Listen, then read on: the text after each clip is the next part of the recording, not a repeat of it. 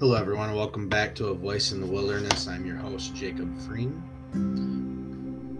Today's daily devotional from our high calling is entitled Rejoice. Rejoice in the Lord always, and again I say, rejoice. Be careful for nothing, but in everything by prayer and supplication with thanksgiving let your requests be made known unto God. Philippians 4 4 through 6. It may seem difficult to rejoice in the Lord when in trouble, but we lose a great deal by giving way to a spirit of complaint. It is our privilege to have in our hearts at all times the peace of Christ. We should not allow ourselves to be easily disturbed. It is to test us that God brings us through trials and difficulties.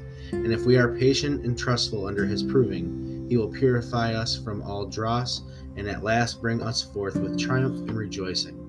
Great blessings are reserved for those who uncomplainingly submit to the yoke that God wishes them to bear. Let the light of truth shine forth in your life.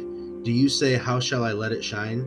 If before you accepted the truth you were impatient and fretful, let your life now show that those around you to those around you that the truth has had a sanctifying influence upon your heart and character, that instead of being fretful and impatient, you are now cheerful and uncomplaining. Thus you reveal Christ to the world.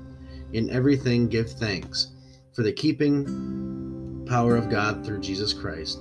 At the moment when you are offering your prayer for help, you may not feel all the joy and blessing that you would like to feel. But if you believe that Christ will hear and answer your petition, the peace of Christ will come.